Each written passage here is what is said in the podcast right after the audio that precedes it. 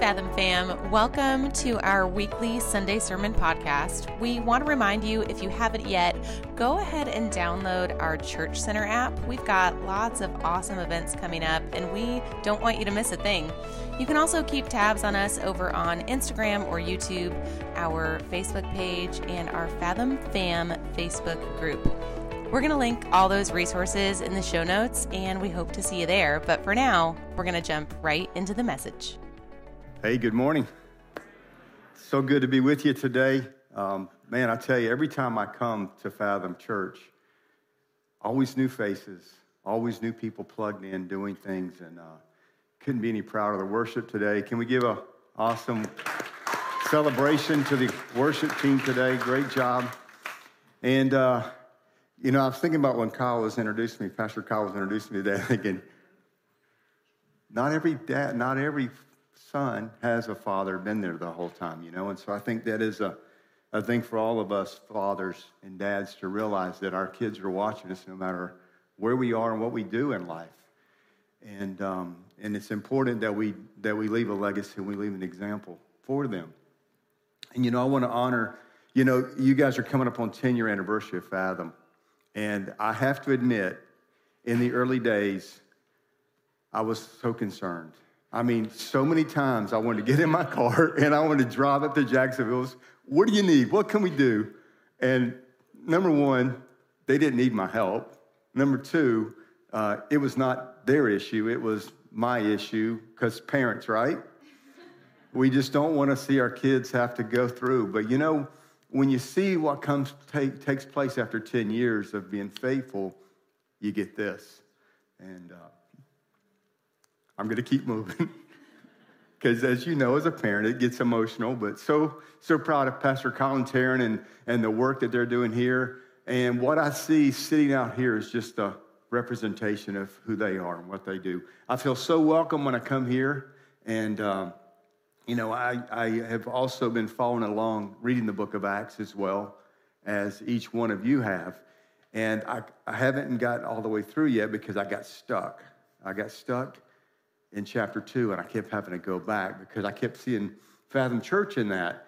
And uh, as I was going through reading in the second chapter, you know, the, the first part of the chapter, um, it kind of starts off with the, with the beginning of the church when they were filled with the Spirit. And, and then the controversy began to take place. And there was a controversy. Peter stands up with the representation of the apostles and he begins to try to bring reason to the chaos that seemed to me had been going on at that point. And Peter then goes and he, he begins to talk about Joel chapter 2 about the prophecy that said, This is how the church is going to be established. And I'm going to, I'm going to give the young men dreams, uh, the old men dreams, and I'm going to give the young men visions. And, and, and there's going to be things that are going to take place. It's going to manifest itself in being the church. And I've been captivated when when Pastor Kyle called me, he said, You know, I want you to really focus on what the everyday church must look like. And when you roll through chapter two and then you begin to read that whole first portion, and then you pick it up at verse 41, I want to just start there in the reading because I think it's very applicable to where we are today. Um, Acts 2:41 it says after Peter gave his message came back and he says, Those who accepted his message were baptized, and about 3,000 were added to their number that day. So, in just a very short period of time, they went from 120 to now 3,120 believers that were going crazy for Jesus, and that's a good thing. Um, but then you go into verse 42, and we get to have a chance to see what I say is the everyday growing church recipe. And I don't know what it is, but I'm kind of in a fast right now, and it's like everything, everywhere I turn, it's all about food. So we're having steak night on Friday. It's like, man, I want to do that. But then I see the ladies are having desserts. I said, I want to do that even more. It's like, come on. Uh, and it's like, and then today I come up with this, and I, the recipe is like, okay, food. recipe, you got it. you're going to make something good, and I'm going to get to eat it. Uh, so, anyway, God's going to honor all that. But so then you get to verse 42, and it begins to demonstrate what it takes to have a growing church that will be added to on a daily basis. And so let's look at that. Verse 42 it says, They devoted themselves to the apostles' teaching and to fellowship, to the breaking of bread and to prayer. Everyone was filled with awe at the many wonders and signs performed by the apostles. All the believers were there together and had everything in common. They sold property and possessions to give to anyone who had need. Now, let me just stop right there. We're not going there. When you leave today, we're not going to ask you to walk home and leave your car.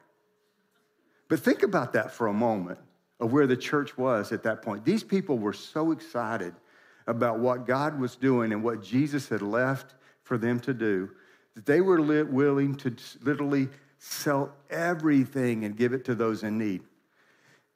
So I have to admit, I became very concerned about that. And I know as you probably are, you're saying, say, do we really have to do that? Well, let me just tell you that that was a practice that they practiced for a while. And I remember the governmental situation was much different back then. There was a lot of dynamics in that day that brought this about. They begin to realize that that was not the best thing for them. It wasn't the best thing for the church, and it wasn't the best thing for those that were in need. And so now you kind of see the model that it is transferred into benevolence in the church, and we help people, but they also have to help themselves, and you kind of walk through a process. And so just relax. You don't have to get up and leave, but I do want to say this. Um, Christmas, we got the kids pickleball. And if you haven't played pickleball yet, it is the fad that you're talking about. It is so fun. I had Beckett and Camden. I mean, I'm, I know you're thinking, how can this be? But I'm almost 60. And Camden, is, Camden, you're eight, right, bud? Nine. Oh, sorry, man. You're every bit of 10, but. So, but here you got a guy that's nine years old and the guy that's pushing 60 that can compete on the same court and not one have to give in or compensate one way or the other. And we had us a ball. Well, I was teamed up with Beckett and Camden was with his dad, Kyle. And uh, we were just playing back, and it was getting competition. It was going, but there would be times when it would be just over the line. And we would just say, play it. And then we got to where it did become, you know, dad's competitive even more. And I'm a really competitive grandpa. And Becky would say, no, Poppy, it was out. I said, generosity always wins. And so it became, our saying was, generosity always wins. And we, uh, the whole time we would give up more. And what would happen after that, Beckett? We would get the point. It would come back to us every time. And so I know this passage of scripture takes us on this thing from selling everything to giving everything away. But here's the bottom line when we follow the covenant with God and we honor Him with our tithe, and we are generous, we win. It wins every single time. So let's move on. You can relax with that part. You're not going to be asked to do something crazy. Um, verse 46 Every day they continued to meet together in the temple courts. They broke bread in their homes and they ate together with glad and sincere hearts. Now, if you'll recognize in verse 42, the breaking of bread, and you look in verse 46, there's a breaking of bread. In the context of Scripture, those are all together but yet separate. In both the English and the Greek, the breaking of the bread is what we did just a few minutes ago in verse 42. What we're talking about in verse 46 is when we commune together with our families in the community and we're bringing relationships stronger within the Lord. And I love it how they add to the, the part says glad and sincere hearts. And number 47, it says praising God and enjoying the favor of all of the people. And the Lord added to the number of those being saved. That is the most refreshing things as you walk through the book of Acts. You see that little statement made, and the Lord added to their number daily those that were being saved.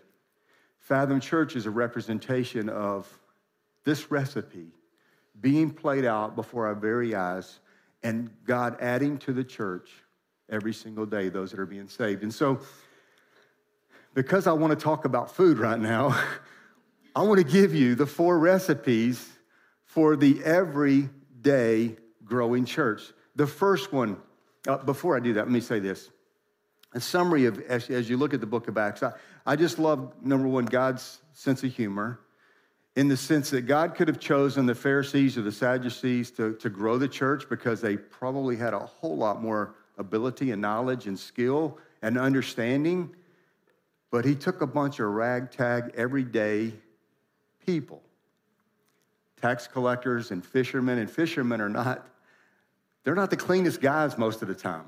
Not the guys that you'd want to see with clean fingernails and praying for people, but yet they were the ones that did the building of the church. And so you have this ragtag bunch that God, Christ had assembled together, poured into them, and then they begin to pour into others, and the multiplication just goes crazy. Uh, the other thing that I look, the thread that I hope you're seeing as you're reading through the books of, book of Acts is unity, camaraderie, common vision, reaching for the same goal. As a church, if we can begin to focus on the same thing, souls, um, there's nothing that can hold us back. I'm going to get into more of that a little bit later, so let me leave that there. So let's look at the recipe. First of all, they devoted themselves to good teaching. Um, the first Christians were so hungry to learn and know um, about Christ that they were willing to literally go every single day and go get taught more and more. We have so many tools at our availability today. You are sitting under, and I'm not saying this because he's my son, I listen to four preachers in this country that are world speakers. I actually work for one that speaks all over the world and is gone more than he's at church because he is in that much demand. But I listen to Kyle on a regular basis. You will not get any more spiritually fed under his teaching of any of the ones that I'm listening to. And I'm being honest, and I'm not saying that because he is my son. He is far better than I am. Far better than I am. And, and he continues. Yes, honor him for that. I don't know how he's doing it. I question it. I scratch my head. He continues to further his education with three kids and a church to pastor and all those things. And I'm like, okay. But he's doing it. And he because he cares about his mission, he cares about you being fed, he cares that you are growing and being developed. And so don't take that for granted. You have the opportunity right now to be part of what the world is looking for in a church pastor right now. Somebody that's young, has a growing family, that's vibrant, that has vision. Uh, trust me, I've been with churches that are old and dried and they're old, old, my age or older, and I love people my age. I better because I am one. But you look around what you're seeing today, you see young, vibrant families with growing kids. This is what the world is looking for in church. You have that here. Don't take it for granted because it's not everywhere. You probably have traveled to a few churches in your day. So, anyway, let me leave that there. Here's why it's important 1 Peter 2 2 says, like newborn babies, crave spiritual milk so that it may be growing up in salvation. But we can't live on milk there's no first and second graders, I don't think. I'm a little detached from that. I don't think there's any first and second graders going to school with their milk, their baby bottles, are they? I think they're done with that now. They're on to meat, they're on to the, the things that they need, the substance they need to grow and get stronger. 1 Timothy 4 6 says that we should be nourished on the truths of faith and good teaching. The foundational things that we need, first of all, is biblical knowledge to grow. The Bible has everything that we need. Literally, every promise, every precept, every principle is there to help us grow. Every answer that we have for this life today, the answers are in our Bible. But let me take you one dimension even deeper. Even more importantly, it's important that that word becomes covenant between us and God that we're in covenant with God. It's different than just reading, and, and God didn't just write a book full of promises for us. He didn't write just a book full of principles for us to follow by. He, brought, he gave us this word so that we would fall in covenant with Him. And if we'll follow every single step,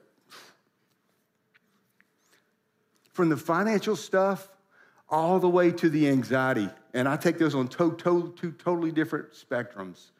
God has the answer for every one of them, but we fall in covenant with Him and we begin to submit ourselves to what He says in His Word. He will take care of all of our problems and all our needs. The one thing that I want to leave you on this principle about being devoted to teaching is this I've always known this that hungry people will always gravitate where they're getting fed. And that's why you see a growing church, is because spiritual food is being given and we are receiving it and we grow from that. So don't take it for granted. So that's recipe number one is we have to have the word. Number two, fellowship. And this is the kind of the where I felt like I wanted to land. And it's kind of weird that you, but I'm trying to be my A, ADD self where I have to keep everything in order as it comes in order. So I'm going to have to give you the really the meat of where I want to go in, in number two. And, and I know this is one of your core values here at Fathom Church. It's koinonia, it's fellowship. It's fellowship. Fellowship translated is simply this if you haven't looked at it recently it's association, communion, community, mutual participation. I repeat that mutual participation and sharing. Don't get content just to come to church on Sunday. Slip in the back late, slide out early. Now, I used to know everybody in this church. I don't know everybody in this church. anymore. I still know all those that were here years ago, but there's so many new people. So I don't, I'm not judging you if, if you've been doing that. But I want to give you an illustration of why, why that is. Several months back, I, I, I get all the problems at my church. And I had an email come in. It says, you know, I, I was in the hospital. Nobody ever called me. And um, she had listed her name on the bottom of the email. And I, I, looked into our data system to see if I could find any trace where she had been. That's kind of what we do. We try to figure out, okay, how did we drop the ball in this? And, and I'm looking through the data system. There's no, there's no pers- person of contact. I mean, there's no, no giving record. There's no dropping a kid off in a, in a kid center. There's no ever being part of a connect group or we call them connect groups or, or any place where she's had a footprint on our churches. So I was really like, I don't know. So I started asking all of our staff. I said, Do you know this person? And they said, Never heard of him. So I said, Well, let me give her a call. So I give her a call. I said, Yeah, we, well, I had surgery, but, you know, nobody ever called. And I says, Well, I'm, I'm really sorry for that. You know, we, we really want to make sure that we take care of our people. And could you give me a little insight? Yeah, I've been going to that church for about two years. I sit right in the back and I slide in late and I leave early. Do you know anybody else's name that goes? She says, No, all I know is the pastor. Do you, anybody, an usher, a greeter? No, I don't know anybody. And I felt so bad for her because she misses what being part of the kingdom ministry is all about, is all of us together. Here's the second scenario. This past Wednesday, I'm off work, and that's about an hour for me to travel home because work in Tampa, live in Plant City, beautiful down Plant City. And uh, so it's about an hour through all that traffic to get home. I get home, and it was cool that afternoon. So I said, I'm going to jump in the hot tub. So it's about seven ish, close. So I'm in the hot tub. Peggy says, Oh, you got a, you got a pretty urgent phone call. I said, Okay, what is it? So I picked it up as one of our other pastors says, One of our girls that is a receptionist and kind of works in youth ministry had had a bad accident. She had got broadsided, and, and her and one of our interns were, were, were being cut out of the vehicle.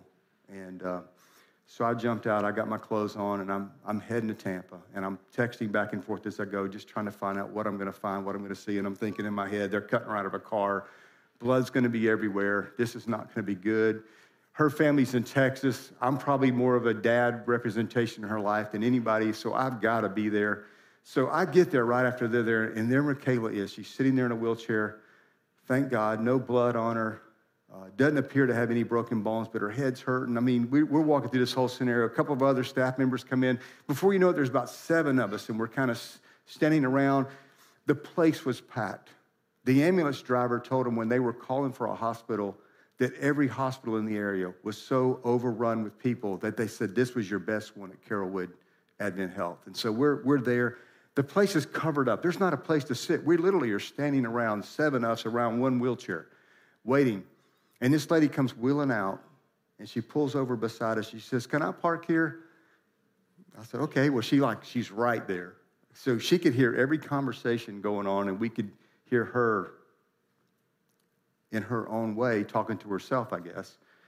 And um, after a few minutes of listening to each other, I'm sure, she looks up and she just kind of leans back in her wheelchair and she says, Y'all sure got a pretty family. I don't have anybody. I don't even have anybody to come see me. I wish I had something like that. And it just hit me. And I'm, so I started looking specifically around each one of the people that were sitting there, and they looked all be sitting alone. I'm thinking, wow, we're not her family. I don't even look like her. I couldn't even be her dad. I mean, it's like her family wasn't even around, but it was her church family that was there. And, and that's the beauty of fellowship that we can pull together in times like this. You know, the military has this, um, I think it's the military, or maybe it's the Marines that have this thing no, no man left behind. And, and under the military have a lot of that as well, where they protect each other and they make sure that they're going to take care of their own. They're going to be among their people and make sure that they're being taken care of. That's kind of what the church is to not just us, but even people that are on the fringe. Because these are the things that we have in common. Number one, we share in the same Lord Jesus. We share the same guide for our life. We share the same love for God. We share the same desire to worship. We share the same struggles, we share the same victories, and we share the same job of simply living for Him. Do you agree with me? Would you take a second and look to your neighbor and say, I got your back? Would you do that? Look to your second choice and say, I got your back. As a church, we have to have each other's back. So the first thing we have to do is we have to devote ourselves to the apostles' teaching. The second thing we have to do is we have to find ourselves devoted to the fellowship of the church. And this third thing we have to do is something that we have all we do every single week here at Fathom Church, and it's really refreshing to me. it, it is different. I know. Um, was it Jason? Who? Andrew. When Andrew came, did a beautiful job. Andrew, wherever you're at, awesome job. You just made my job easier on this portion. Um, communion. This is the part where you break bread. Uh, and why do we do it? Why do you do it every single week? I think it was very much illustrated there. I think the big thing for me is when you keep the main thing in the forefront, it's hard to lose your focus on what you're doing it for, right? God's Christ's body was broken, his blood was poured out, and we never want to forget that because it's easy to get caught up in the busyness of life and all the things that are going on and forget. You ever, you ever done a task and then you get to the end of it, he says, What were we doing again? Why were we doing that? So it kind of gives you the why behind the what we are doing. And so the, de- devoting ourselves to breaking of bread, but keeping the priority, the priority. Um, the fourth part of the recipe is prayer. And I'm going to kind of tie in my close with prayer uh, in, in this sense because I want to read you a couple passages of scripture and I'll, I'll explain to you why. Matthew 18 20 says, For where there are two or three are gathered together in my name, I am there in their midst. John 14, 13, 14 says, Whatever you ask in my name, that will I do, so that the Father may be glorified in the Son. If you ask me anything in my name, I'll do it.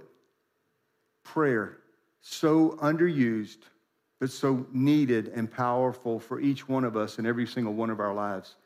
You know, um, the musicians can come if you, if you like. Um, there's three things I want to share, and I know Pastor Kyle has probably spoken on prayer so many times. I'm, I'm just sure that's just kind of what you do. You teach how to do that. But um, number one, you have to have a certain time. You say, Well, I'm struggling with prayer. Do you have a specific time where you pray every day? I know with Jesus, it's early in the morning. For me, it's early in the morning. For others, you may not be a morning person. My wife, Peggy, she doesn't want me to even talk to her in the morning. It's a pat on the back, it's a hug.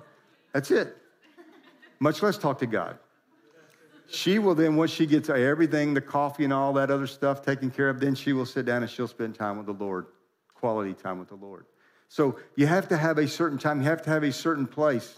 Everybody's different. Some people need to walk and move, and I'm a walker. If I sit there, I can't help my mind just start getting on a list of things I got to get done because I'm a to doer.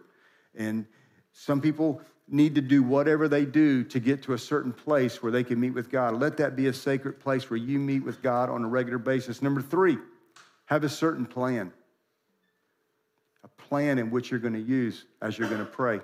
You know, there's, there's an old thing, and this is wasn't in my notes, and I don't have anything to show you, but uh, uh use, since we're in the book of Acts, we can use Acts.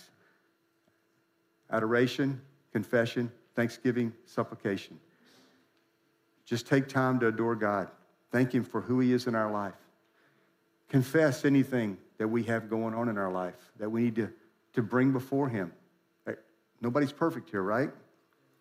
All of us, even if it's just talking to our spouses harshly or the way we react or what we do, check ourselves. We confess those things to Christ and ask Him to help us to get better at that. Thank Christ for all that He's done in our life. And in supplication, when we really just pour our hearts out on the deepest of deep needs that He that we need answers to, knowing that God's not going to always answer all of those things. In closing, I want to kind of tie prayer into what happened this past week and go Jags, right? I was one of those that stayed up with these guys till 12 o'clock, just like I stayed up New Year's Eve night. I guess they call it New Year's night. I don't know what they call it. To watch that Georgia game. It's like I don't ever stay up that late anymore. I am getting old. Uh, I, I, watched the replay later. Um, but I don't know if you saw Monday Night Football with uh, Damar Hamlin. Um, man, nothing is shaking me uh, you know, I was an old football coach, and I'm very attached to what happens on the field and those players. And I have seen so many injuries in my life. Never have I ever seen something like that. And it startled me. And I don't usually get startled about stuff like that. But what really, but what really, what really startled me was the events that took place, starting at that moment when he fell, to what we have seen now, even last night in that game um, how God will take prayer and He'll answer those prayers, and the whole world is watching. When you couldn't even take a knee, or a coach couldn't even say a prayer on, in a stadium, but now I dare you to say something about it. Um, it's crazy how things change, right? How God can use that. I also have watched a lot of social media and stuff on this particular thing because number one, I was, I don't want this to ever happen to my kids or, you know, how how possible is this to happen to somebody else? I've been very concerned about watching what happened to Damar, and I watched one video prior to him, and he talked about his relationship with Christ and how he valued every moment. He never knew when it would end. Just weeks later, he's unconscious and they're giving him, trying to bring him back to life. And we know Christ is the one that brings you back to life. He gives us tools to do that. And, and then I watched as Dan Orlovsky gets on ESPN Radio, one of the most liberal stations in the country, and prays. A beautiful prayer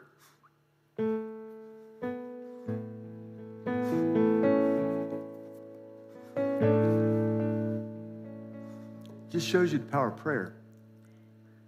And then I, then I listened to Benjamin Watson on CNN of all stations talk about, you know, what this event has done is brought us to something. Number one,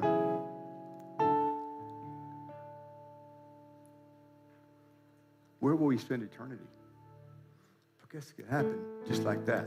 It's one thing when you're an older person and you pass away, but when you're a supreme athlete and you go like that, it can happen to any of us. But then I was captivated when Damar wrote, because he couldn't speak because he had tubes in his mouth. When he comes awake and he writes,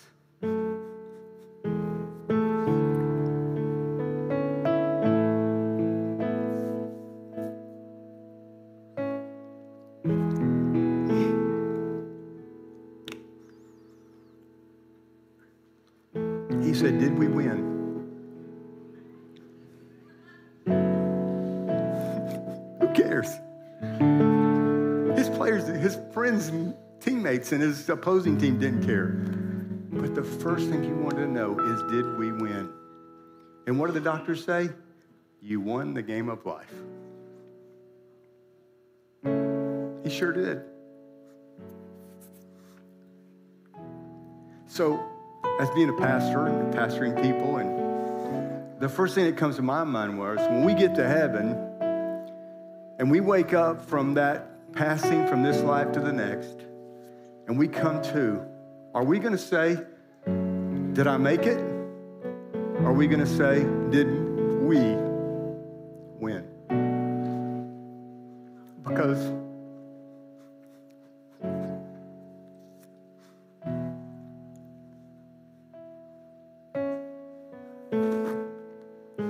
I don't want to be in heaven by myself.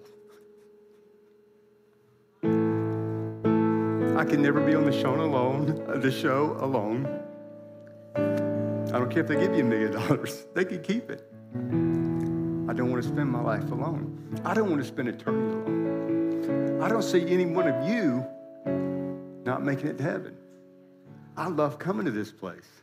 I want to see every single one of us be there. When I wake up, I want to say, Did we win? Are they here? Where are they at? That's what I want to be part of. Here's the last thing I want to share with you, and I'm going to ask you to stand if you would. We're called not just to go to church, we're called to be the church. I know you've heard this many, many times.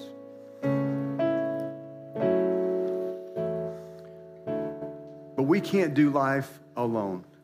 It's hard enough, and it's not about me and my four no more. It's about we need to be in relationship with each other. And I want to challenge you. And I have something I want us to pray about in a minute, but I want to challenge you. Number one, is your heart right with the Lord? Is there anything that we spoke about today that the Lord's challenged you on? Being more devoted to the scriptures, being more faithful? Are you serving? Does people know your name here? Do you know people's name here? Or is Pastor Carl going to come to the hospital sometime because you're somehow been found out that you're there and that nobody knows you and you're there alone? Such a miserable place to be. We can't do life alone. So, what I want to challenge you today is maybe get in groups of three, two or three, four, it doesn't matter. I'm not like big on the detail, but just around where you are just, just breathe. God's challenged me in prayer. I need to be more about prayer. I see this week with what's happened how important prayer is.